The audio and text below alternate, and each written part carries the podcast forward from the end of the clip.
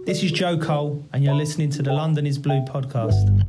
All right, Chelsea fans, welcome back to another episode of the London is Blue podcast. As always, your host, Brandon, we got a Matt Law special. Uh, Matt, welcome to the holiday break that the Premier League promised you. Many days off. yeah, the big three day off break. Fantastic. What a uh, what a time to be alive, hey. Yeah, I tell you what. I don't understand it actually. I, I did say to Pochettino, you get um, I think you get 10 days now before you play again, and then you have to play three games in nine days. It's like the scheduling is just crazy. Why bother with a break? Why not just have like those three games spread out over a normal amount of time? Well, and then you had almost like two weeks off for cups in January as well. So I think some teams have had almost the entire month off. It feels like, or one some, match. Some teams have barely, some teams barely done anything, and then you've got teams like West Ham because they drew in the FA Cup and they've had other things going on. So I don't think they'll have really had a break at all. It, it's really weird. And then, like I say, a lot of teams who have had a break are then coming back and playing you know, three games in nine days or something crazy like that. I, I don't get it. I, I, think this is the last year of it happening anyway. I don't think it's happening again. Well, I, I tell you what, uh, Bleacher Report did put out a like a funny one of their animated videos, and it talked about all of these injuries that are happening. It's the top teams, like it, you know, Liverpool are starting to feel it now as well, especially with uh, a couple players out for uh, Afcon. But yeah, this it's it's becoming a, a wider problem, you would imagine. So. Um, but with the holiday theme on on top, you you said you've got a little insight into who's up to what. I just saw Chelsea posting as Enzo's birthday today as we record on Wednesday. Um, so he's got a big old cake and hanging out. Well, we're, we're recording on Wednesday and they're, they're back today. They're back from their three days off. So it's Monday, Tuesday, uh, yeah, Sunday, Monday, Tuesday. I think a lot of them went to Dubai. I think half the Premier League were in Dubai. I think I think a few people might have had. Uh, I don't think Chelsea players necessarily, but I think a few Premier League stars had birthdays to celebrate, and I think there were a few birthday parties going on in Dubai, from what I understand.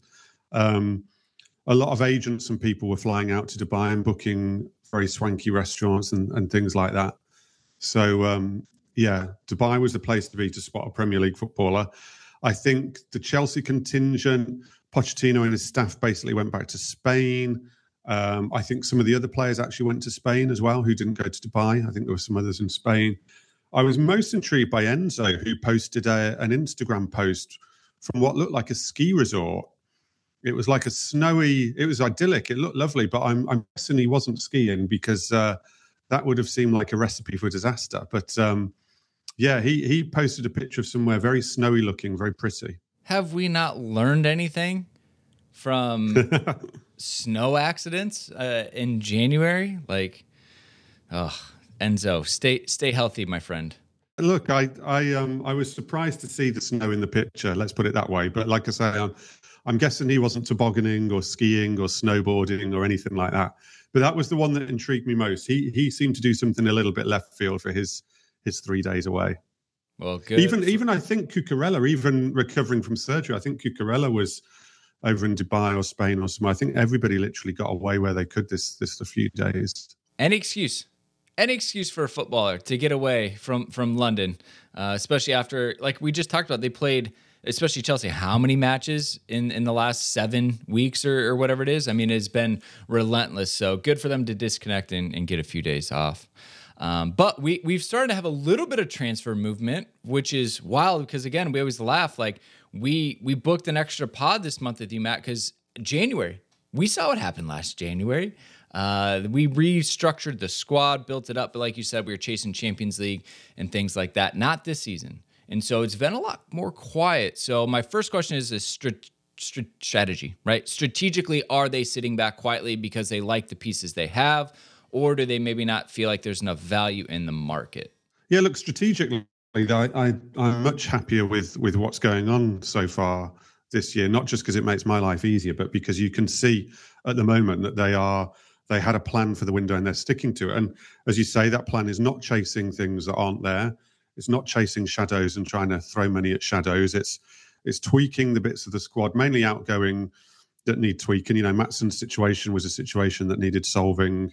Um, Datro Fofana's situation was one that needed solving. We might talk about that a bit more later, but um, they've done those bits. And then in terms of any income in it was always going to be the plan anyway. And I was I'm always worried to talk about the plan with Chelsea because I've talked about it so many times, and the plan seems to have got thrown out the window transfer wise a few times. But so far, they're sticking to the plan of just if they do anything in the window, it'll be reactive. Um, I always felt they'd want to see Chilly get back. They, they've looked at left back position, but they'll want to see how Chilly looks. They'll want to see how things are panning out between Chilly and Cole. We'll probably have talks about whether they want to stick with that till the end of the season or whether they want to be able to bring in a specialist left back to maybe give Colwill more of a uh, a place within the centre of defence. And then the, the, striker situation is the situation. You know, do you go for a short term stopgap type thing or a, a younger player, or do you wait till the summer to get the main target? And again, that's being slightly influenced by what's going on. And Nkunku's injury situation keeps fluctuating. One minute he's been out for a while, the next minute this week it seems there's been a bit of good news and that it's settled down and they're hoping he'll train towards the back end of this week. That might again influence things. But yeah, they're, they're being more reactive. And, and in terms of incoming, that, that totally makes sense. It probably makes for more boring uh, transfer window content wise. Um, but yeah, I'm I'm heartened by it so far. I would add, there's always the uh, there's still time for a big panic yet, though. Well, yeah, we got to wait to see what fitness ends up at the end of the month. You know, maybe make a couple moves, see if we're not where we need to be. But uh, you talked about Datro Fofana. Went to Burnley last time we talked. You were dead set on Sevilla, Seville. Um, what changed? Yeah, well, what changed was basically the the loan. Uh, Chelsea used up their last loan place by their overseas loan place by sending Ian Maatsen over to Borussia Dortmund. I still thought that there was a chance that they would try and create a space um, by moving people around a little bit. But I, having spoken to people involved, literally, they really wanted to do the Sevilla move. I think that was the first choice of of sort of the club to start with, and also Datro Fofana's people. But the pieces couldn't move into place. They could have tried to wait, but Sevilla were unwilling to wait. They want a forward in, and also it would have been a risk for the player then, and they needed to sort something out. So they pivoted pretty quick and got Burnley, which is is, is interesting actually. Um, it's not one I'd have predicted at all, but I think it's quite a good shot to nothing actually because I look at it this way. I I said to you in the last show that I've been pretty unimpressed with the Fofana signing up till now, and as we sit here today, I don't think Fofana's value is really anything. You know, the people around him at Chelsea actually have done well to get him a Premier League loan. I I wouldn't have expected a Premier League club to want to take him on loan with with his record recently.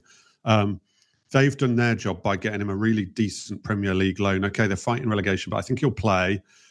And like I say, if he scores five, six, seven goals, all of a sudden uh, it'll turn around for him a little bit. So it's up to him now, and it's really time he he showed a little bit why you know these new Chelsea owners and people have, have, have put a fair bit of faith in him up to now. Yeah, I mean, look, they've got Odobert, who's kind of been their top striker. They've got Amdouni, um, uh, Foster has Foster, come in a little yeah. bit, and then um, Obafemi, who's there. Uh, Jay Rodriguez still kicking around in the Premier League yeah. as well. So uh, plenty of plenty of I guess competition for him in the squad. But I guess I'm I'm surprised how quickly it all came together. Clearly, Burnley were happy to add him. Yeah, and I'm told Vincent Kompany spoke to him, so Vincent Kompany seems to be on board. Whether Burnley loan loan one or two forwards out now, that's a possibility, but he'll get opportunities. None of those forwards are are prolific enough that um, Datro Fofana is not going to get opportunities. He'll definitely get opportunities. Um, there's just it's just up to him to now take it. It's really down to him.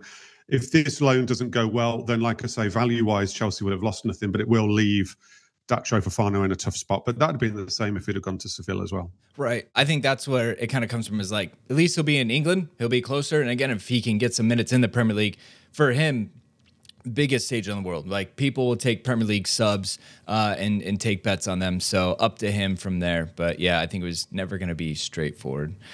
Um, striker front, sticking there, right?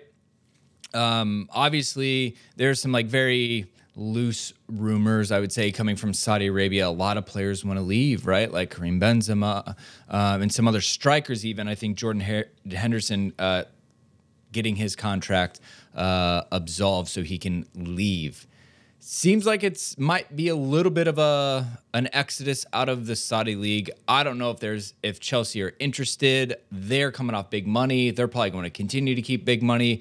Doesn't seem like a good fit because also all the players that went don't fit this young high ceiling player profile. But anything out of Saudi that might be of interest to Chelsea as far as opportunities? Look, I don't think the profile particularly matters because were Chelsea to suddenly go for an opportunity out of Saudi, it would be a it'd be a short term thing and it'd be very much as a stopgap. So I don't see the profile because they're, they're, not going to sign someone permanently from Saudi. Look, I doubt whether they will do anything from Saudi for the reasons you just mentioned in terms of the money um, and the wages and all that. But what I would say is players like Benzema, players like Firmino, even someone like Mitrovic, there are people around those players offering them around to Premier League clubs and, and trying to get a market going. Now, it seems to have come out today that Firmino has, has given up on on coming back, and he's decided he's probably going to stay over there. He was quite interesting because I, as you and I seem to mention every time I'm on this show, I, having covered Pochettino for a long time, I know he's a big fan of Firmino. I think he once named him in his top three or top five Premier League players ever. Um, big fan of his. It doesn't seem like he's leaving Saudi though, but they have been offered around. It's something that hasn't from my understanding, the idea of from somewhere like Saudi, if the right opportunity came about, it's not something that has been dismissed as yet, because I think we're just at a stage where Chelsea haven't really decided what they're going to do, and they're just looking at everything. But I think it's unlikely. The reason Jordan Henderson was able to go to Ajax is because basically he's walked away with nothing. You know, he's walked from Saudi pretty much with nothing in terms of the money he'll end up having to pay back on tax. His wages, we're told he's going to take a 75% wage cut to get back to Europe. Henderson's left with having made zero money pretty much, it will end up being in, in Saudi. So Jordan Henderson's situation is um, very different, I think, to where we are with the strikers who have been talked about maybe leaving Saudi. Um, Karim Benzema seems to have fallen out with his club. I don't know whether he'd be prepared to, to give up the same amount of money or the percentage that, that Jordan has. So, but yeah, let's see. It's one that all Premier League clubs have sort of got got in the back of their minds because, like I say, there are agents offering uh, these players on on loan to clubs, albeit I'm not sure financially what they're what they're talking about. Well, uh, what about Broja? So it sounds like there's interest from Wolves. Uh, it sounds like Chelsea might even be open to letting him leave permanently if a again suitable offer comes in. So we're playing that game a little bit. But uh, what's going on with Broja? He's gotten a couple starts now. Obviously, Nico Jackson's at AFCON.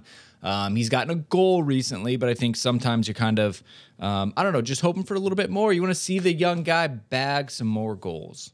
Yeah, look, I think he's finding his comeback from injury tough. Um, I don't think he's being the same player that we saw before the injury, who I thought was more dynamic than what I've seen of him recently. I think since the injury, he's lost a little bit of that dynamism, and that might be confidence or it might be a physical thing. It's understandable. Um, look, Broja, Broja, I don't think will go anywhere unless Chelsea do sign a forward. If they do sign a forward, I do in the club will certainly look at options for him, whether it be permanent or loan. Um, Wolves are definitely in the market for a striker. They've looked at Danny Ings. They don't. They haven't got a lot of money. They've got like most clubs. They've got um, financial fair play restrictions at the moment.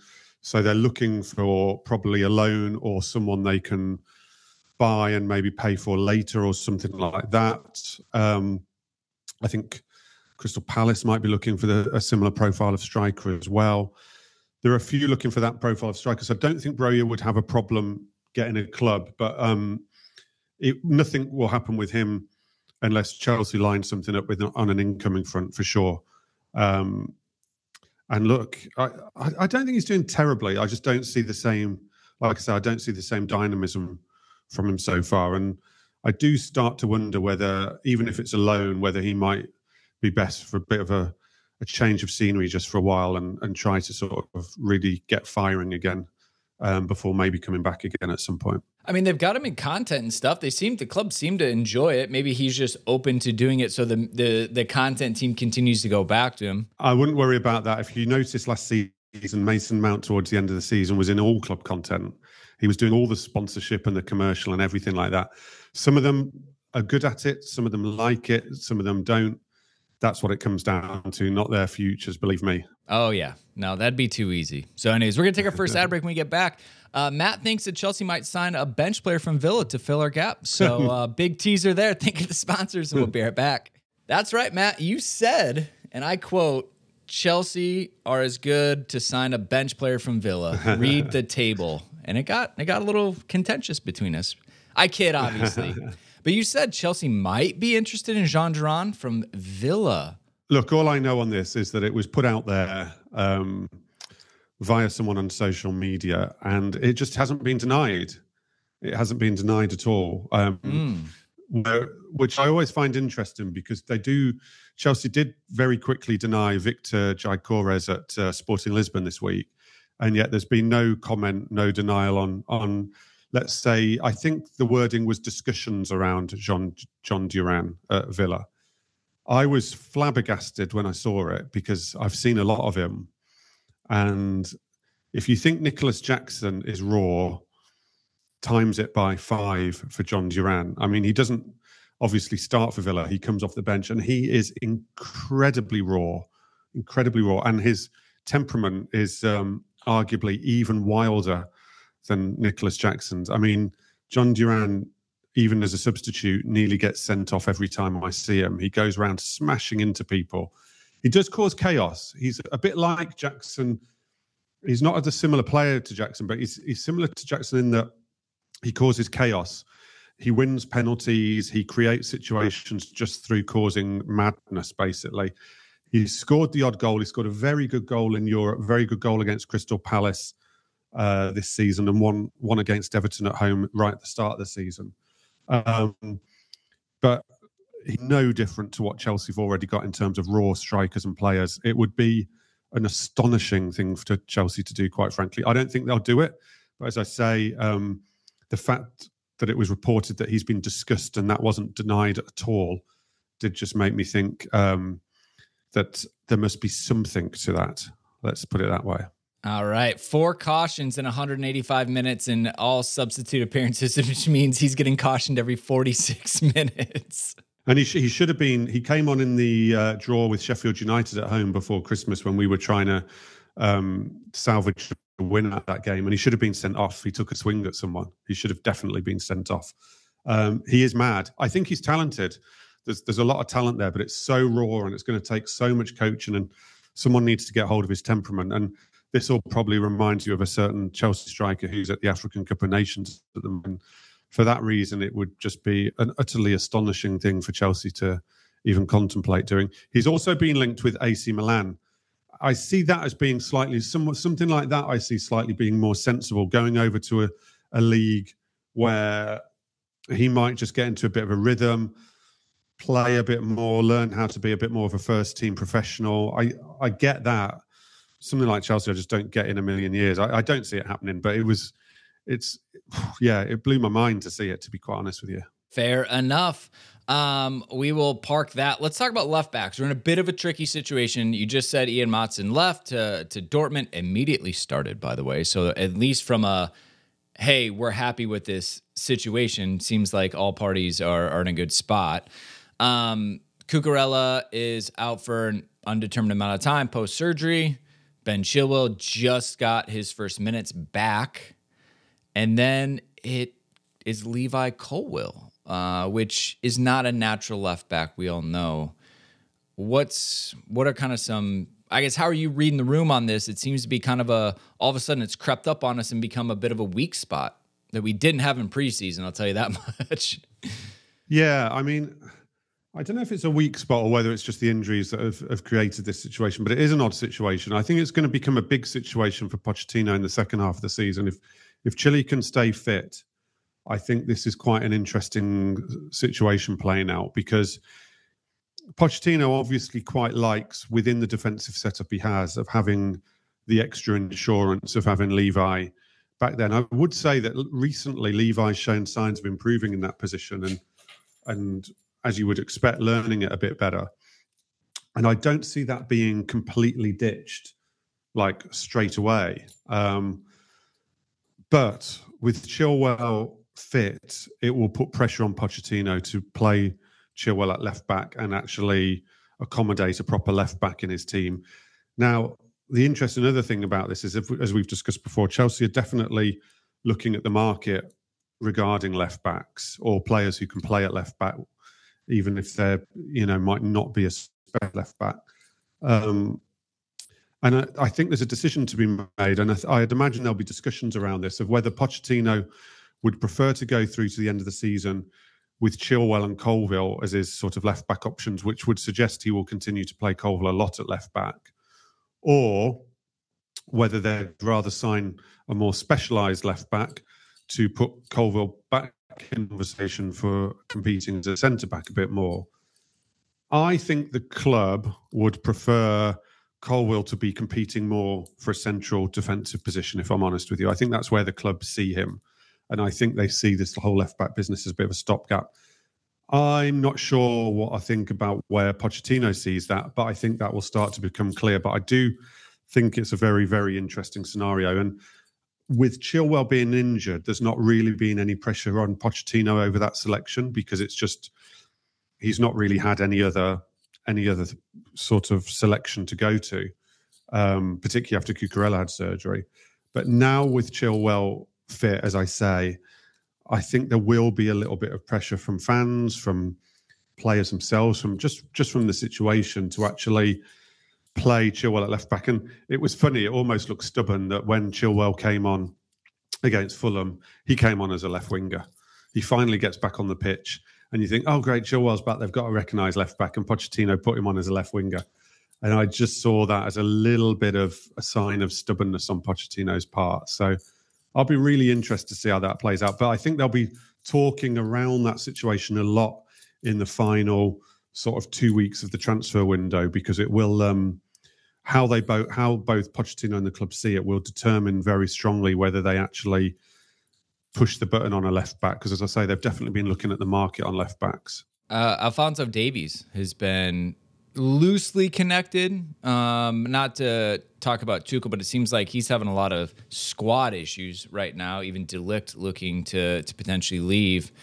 Um, but he's left back. He's 23. The thing is, he's his value is roughly 58 million pounds. Again, for a left back, when I think, for all intents and purposes, the club like Chilwell is just a lack of health. My guess is this isn't the type of signing they're going for, even though, again, he's 23. Isn't it more of like, or maybe it is, and you correct me wrong, are they looking for essentially a left footed Malo Gusto? Someone in the U21 French national team. Yeah, look, if I was to take a guess, I would I would guess at the fact that they're looking more towards a Gusto profile than an Al- Alphonso Davies profile. Alphonso Davies, I don't think his transfer fee would necessarily put them off, although it might do in January because of spending rules. Um, they do have to be a bit careful. Um, but I look, I don't quite know what Alphonso Davies is on at, at Bayern Munich, but I would imagine Alphonso Davies would would command a big old wage, and that part of it wouldn't really fit into Chelsea's profile. You'd then have Chilwell on two hundred thousand pounds a week plus um, you'd still have Cucurella earning probably around £100,000 a week. And then you'd have an Alphonso Davies on, I don't know, he's got to be 150, 150 plus, I'd imagine. I can't see that at all from, from a wages perspective.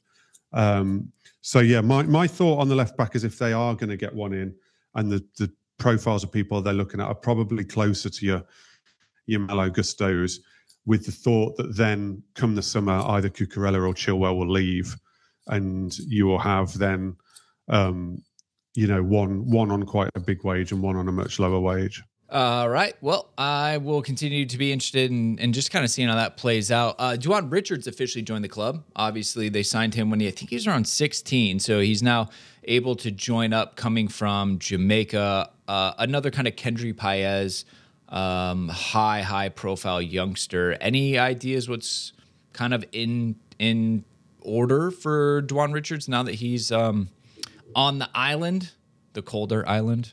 No, yeah, not at the moment. No, I, I don't know. I'd have thought they'd want an adjustment period and that he'd he'd, he'd be, do quite well to hang around the club for six months, have a look at him, him adjust to England a little bit without too much pressure.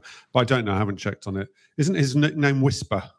Is yes, that, is that I believe so. Yes, That's right. So, yeah, I'm sorry. I don't know what the plan is, but looking at it objectively, you would think that uh, having just got him over, a little period of adjustment might be quite good for him. Sounds good. Uh, well, you know, it's official. We got some some moves and things like that, so we'll at least keep everyone uh, on top of that. Um, people, I you know, I, I sourced some questions. They still want to know about Alfie Gilchrist, and, and, don't know if you've got anything else to talk about since we touched on him last time. Um, I'm I'm dubbing him the closer. By the way, if you know if Alfie comes on. Bosh in the clearances. Like, just put your foot through it. I love it. Do you know what I think he's also really useful for as a late substitute? Is I noticed this against Fulham. So we were in that spell that Chelsea seem to always have now of having an, an almighty last 10 minute panic and everything go out the window and everybody lose their shit, basically. Um, but also, what, what happens within that is the fans obviously get very sort of nervous and uh, you know, completely understandably, the atmosphere turns very, very nervy within the stadium when that happens, and you can understand why. But what Gilchrist does do coming on, apart from the fact is, like you say, he loves a tackle or he loves a clearance, is actually just bringing him on lifts the crowd back up a little bit because the crowd have taken to him. They like him. He's an academy product. They like the fact of the way he throws himself around. And I noticed against Fulham, it gave the atmosphere a little lift um, just in the period where it was really, really hairy. Let's face it. Um, so I think he's he's actually useful for that too. I know that sounds really basic and stupid, but I actually think that plays a part in it. He he does just lift the crowd a little bit at difficult times. Um, I said last week uh, there's been loan interest in him. I don't see him going on loan. I think he's very useful for them. I think it's very useful for him. I don't think it'll be a disaster for him either if he ends up because of people coming back from injury, dropping back down for the rest of the season. I think next summer will be a big summer for him in terms of deciding where he needs to play and what the next stage of his development is. But um, yeah, I, I think, and Pochettino seems to have taken a liking to him. He, he, probably likes his character. He sees a bit of himself, I'd imagine. And I think Pochettino himself was quite an uncompromising defender who liked to smash into people and stuff like that. So um, he's he's been a real little bright point over the last month, and I, I, don't see them giving that up to just send him out on loan somewhere at the moment. Uh, yeah, I think we all love him. And think about to your point, how many non passes or misplaced passes, and it came right back down us. Alfie was putting his foot through it instead of trying to turn in tight spaces where we're just going to lose it. And uh, he tweeted after the match, just bosh. And it was like him with those clearances. Like, I'm sure every time he smashed it, the crowd just lifted, right? Because at the end of the day, this is this is like dumb tactics of like me playing in college. But like if the ball's in the air, Matt, they can't score. No one can get it. Like kill the match off. What are we doing? Yeah, exactly. Uh, Love exactly. it. Love the energy from Alfie. We need more Alfies in our life. So uh, we're going to take a last ad break. When we get back, um, we're going to talk a little bit about uh, profit and sustainability and uh, how Argyle is going to save Chelsea. So thank you to the sponsors, and we'll be right back. All right. So Everton and Nottingham Forest getting whacked by the profit and sustainability said they breached for the last season. And uh, obviously, Chelsea were in and amongst that, but we've been cleared, at least temporarily. Can you give us a little bit of context on this? Yeah, I mean, clubs don't really get cleared as such. Um, they just don't get charged and done over it. Um, and it's all three year calculations. So you're allowed to lose 105 million pounds over three years, basically. So over the past three years, Chelsea have been able to prove that they haven't lost more than 105 million pounds. Um, you don't get cleared because obviously then they they redo the calculation the following year. Yeah, and you know it's a continuous um, and it's not to say that Chelsea won't find difficulties with it in the future. Sized their fees, as we've talked about so many times. They've they've brought a lot of money in. You know, they've spent an awful lot of money, but they have brought a lot of money in. And they were in when they took over. They were in when the new owners took over. They were already in a very very good position um, on PSR and financial fair play. So I never saw it being an issue for, for this one. They're going to have to be careful ahead of next the next one. Um, it's a massive issue though now. I mean, this is the PSR transfer window. It really is because clubs are finding it really difficult. You know, Arsenal are finding it difficult. And they they would love to sign a striker and a midfielder and a left back, and they might they might sign one of those. Nobody's going to sign Ivan Toney. It doesn't look like because the clubs that he would want to go to and the clubs that might want him just can't do it in this PSR. It is the PSR window. It's why it's been a really stagnant transfer window at the moment. It will pick up. It will pick up, but clubs are having to be so much more thoughtful and careful. They can't just take wild gambles on players because it will cost them so much against PSR. And so many clubs are sailing close to the wind. Like most clubs, I would say half the Premier League are sailing close to the wind on PSR. And it only takes one wild transfer window to then tip them over. Uh, my club, Aston Villa, have had to look what they did in the in the summer. You know, we talk about Chelsea selling their academy graduates. Villa sold academy graduates and put buyback clauses in them to to get PSR gains. Lots of clubs having to do that. Forest desperately tried to get off the hook by selling Brennan Johnson to to Tottenham uh, to help their PSR, and yet it ended up that that went happened too late to be counted within the PSR, um, and that's one of their defences because they could have probably sold him to, to Brentford within the, and it would have got them through it. So it is. It's a really interesting and a really big issue, and it's not going to go away. As I say, loads of clubs are sailing close to the wind of it, and clubs will have to do things that fans don't like or that fans find unpalatable. You know, we've seen Newcastle saying they might have to sell a star player or a homegrown player. Villa, if they don't get in the Champions League places come the end of the season, will have to sign a star player or a homegrown player. They'll probably have to decide whether they sell Douglas Luiz, Jacob Ramsey, for instance.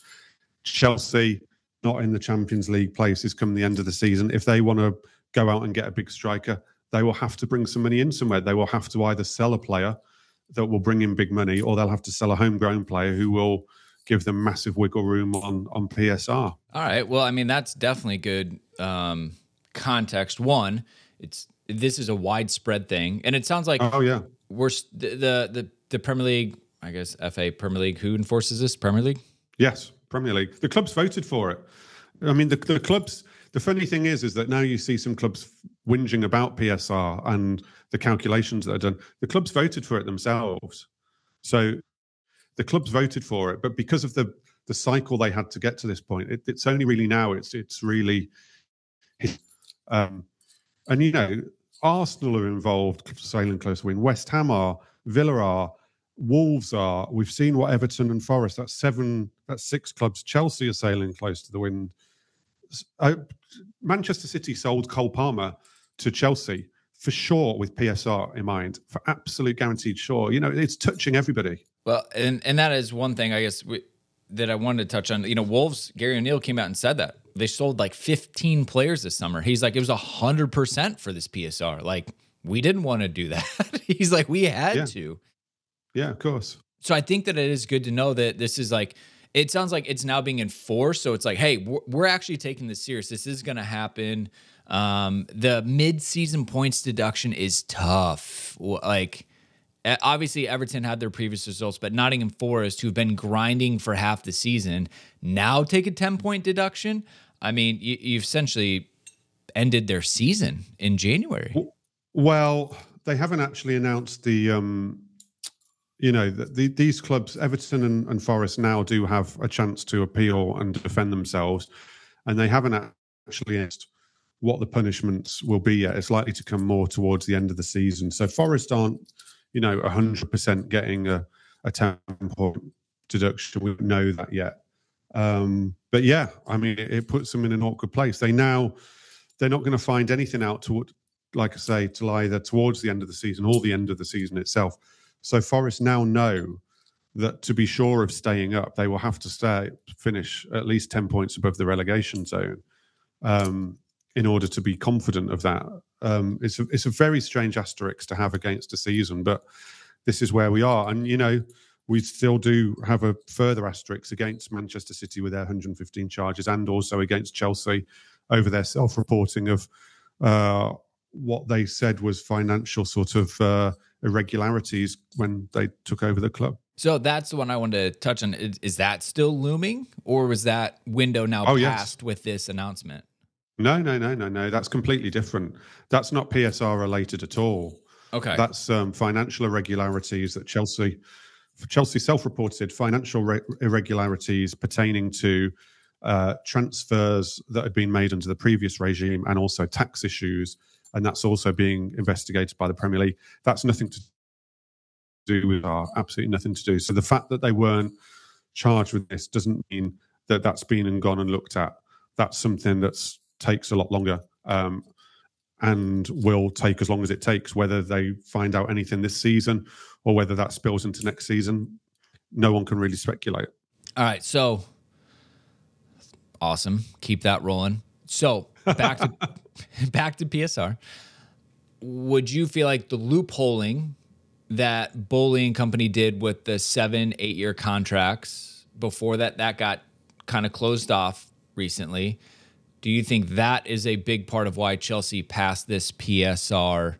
Um, I don't know audit or whatever you want to call Yeah. it right now. It is an Without audit. It is an audit. okay, is Yeah. was that strategy a big part of why we've successfully passed it? It was certainly a part of it. It's certainly a part of it. I mean, there were there were three parts of it. I would say one, the club from the year before Boehly and Clearlake took over were in a great um, PSR position. So that's one. Two, um, they've sold and they have, you know, they haven't sold as much as they've been, but if they've sold probably more than any else in terms of the value of they've got back on players. And also within those sales, you've got to remember they've sold someone like Havertz for 60 odd million. Now, on book value, I think he had around 20 million left on book value because of his contract. So at selling them at, at, at uh, 60 odd million, that gives you an extra 40 million to play with within your PSR accounting and everything. They've done a bit of that. They've they've sold a few players over book value. I think off the top of my head, Kovacic would have gone over book value as well. So they've wrestled money back on the PSR through selling players over their book value, and definitely the contracts have, have definitely played a part. I wouldn't say. I think it's too easy, and I think people who don't look at Chelsea too carefully would probably say, "Oh, well, they only got away with it because they did eight-year contracts." No, if they'd have only done eight-year contracts, they'd have failed it. They had to sell well, and whether you agree with all the players is a different argument.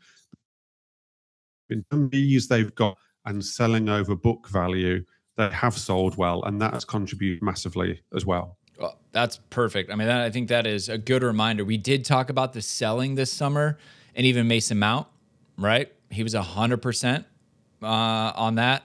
The the club did bring in a lot of revenue, and I do remember Kovacic. Now we talked about it as as you mentioned. So, um, okay, we got to give credit then where credit's due from running the business side of it.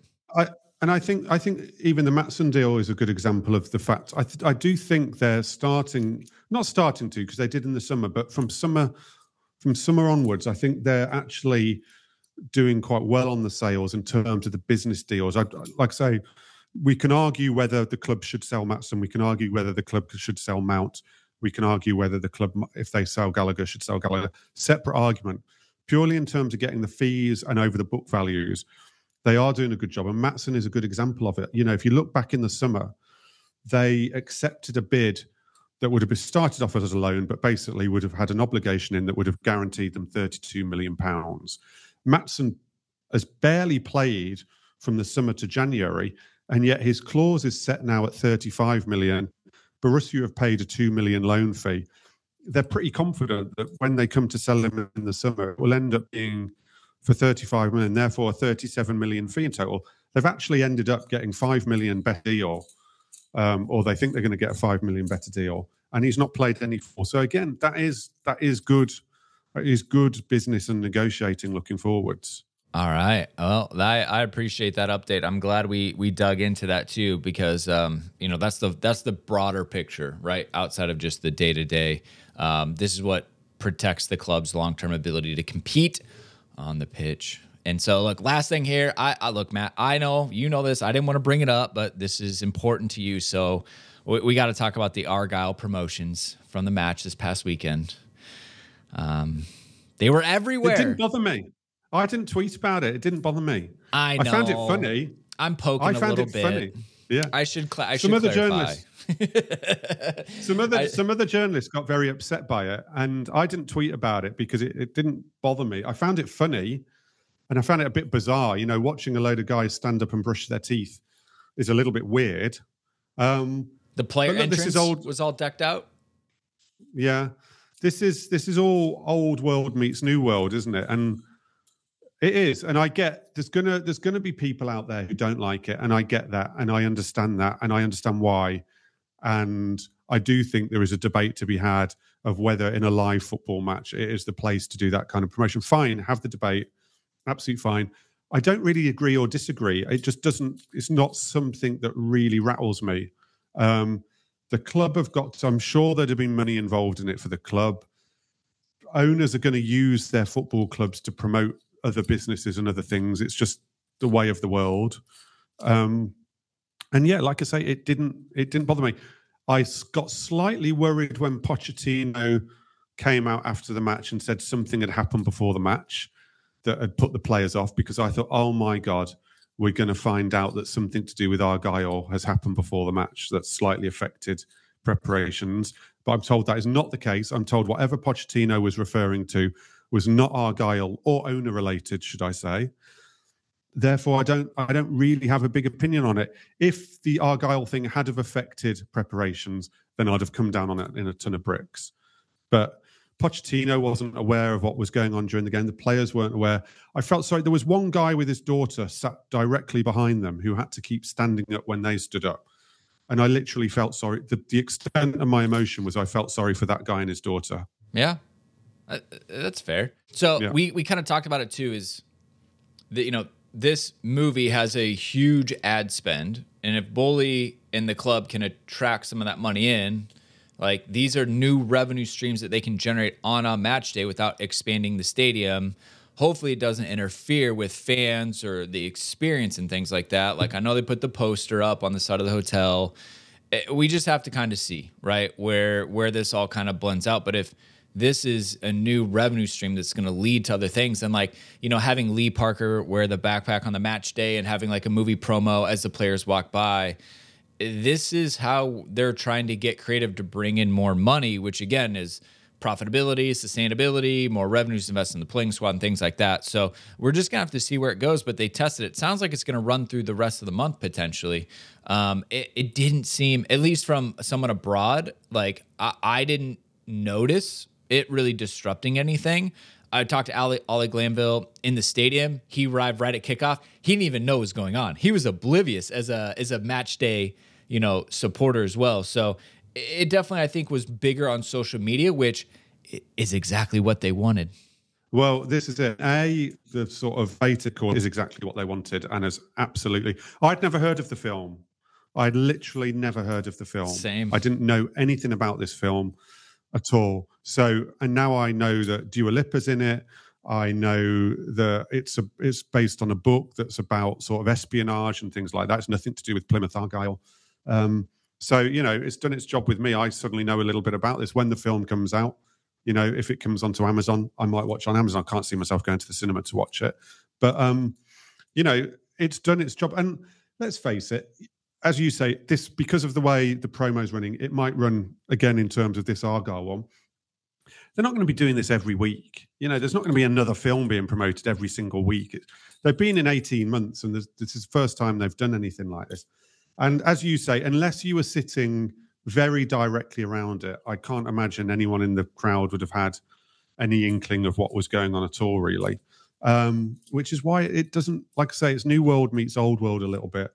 And it just doesn't really bother me. Like I say, if in the fullness of time I find out that they've been in the dressing room or that something's happened and they've grabbed a player out of his warm up to do something, changes the picture entirely. But if it's a bloke up guy, a sort of group of guys standing up pretending to brush their teeth, which just looks a bit funny, then whatever. And and like I say, apart from the, the guy and his daughter, who I hope were fine, um, it doesn't really bother me. What bothers me more actually is stuff like the dugout club and things, but that's a separate, you know, separate discussion entirely. I think you're and they were record. sat in the dugout club They were sat. Uh, they were sat in the dugout club actually. So that dugout club was obviously shut for that game. I Yeah. think the guys in the the guys in the away dugout club had spent a cool nine hundred pounds to sit behind Marco Silva, one of the most boring men alive. So you know that was money well spent for them. Hey Matt, that was their big day, all right? You just let them enjoy it. oh, look, um, yeah, as long as it doesn't affect the players and on the match and on the pitch, like uh, you know, you find a good balance in that. We'll we'll see. And I thought they were in like those dugout seats anyways. I'm like, yeah, you know, I don't think anyone's gonna be too upset. It's not like they were in the shed end No. or Matthew Harding and like creating a disruption of you know regular match going fans. So it seems to be done as best as it could have been, and it's them trying new things. Uh, so I, by the way, I, I quote tweeted your Dua Lip- Lipa tweet. Pick or it didn't happen. Did did you get the selfie? It, I didn't get the selfie. I Oh. still, well, I got to the game. I was told by people who work at Chelsea that Dua Lipa's here today. I've seen no evidence of Dua Lipa at the game. I don't know whether she was there or not. I've tried to ask people who I thought might have seen her. No one's really sure. So they've either kept it a very good secret or the people who told me were wrong. I don't know, quite frankly. All I right. should have got, if I had, I would have 100% got a picture because it would have been my kids' favorite thing ever if I'd have got a picture with Dua Lipa. My Yeah. kids would have just lost it completely. All of a sudden, all these all these uh, football matches you've been going to finally paid off. Exactly. Exactly. Yeah. Awesome. All right, we're gonna wrap there uh, on that high note. Um, look, maybe John Cena will be at the next promotion. All right, he's on the roster too. John Cena's been to a game already, hasn't he? He was in I- Boehly's box once. I believe so. But So I think he's a Tottenham fan. I'm convinced I've seen him at Tottenham and, and been told he's a Tottenham fan before. Yeah, who knows? He might be at the next like NBC Fan Fest that we have over here, claiming to be uh, another fan of something else. But uh, look, you need representation. We don't have a lot of celebrity fans over here, so. Um, yeah, we'll we'll see how that plays out. Anyways, Matt, thank you as always. Continue to subscribe. Check out his articles in the Telegraph. Uh, great Twitter follow per usual. Link in the description. Anyways, that's going to wrap us up, Chelsea fans. Until next time, you know what to do. Keep the blue flag flying high.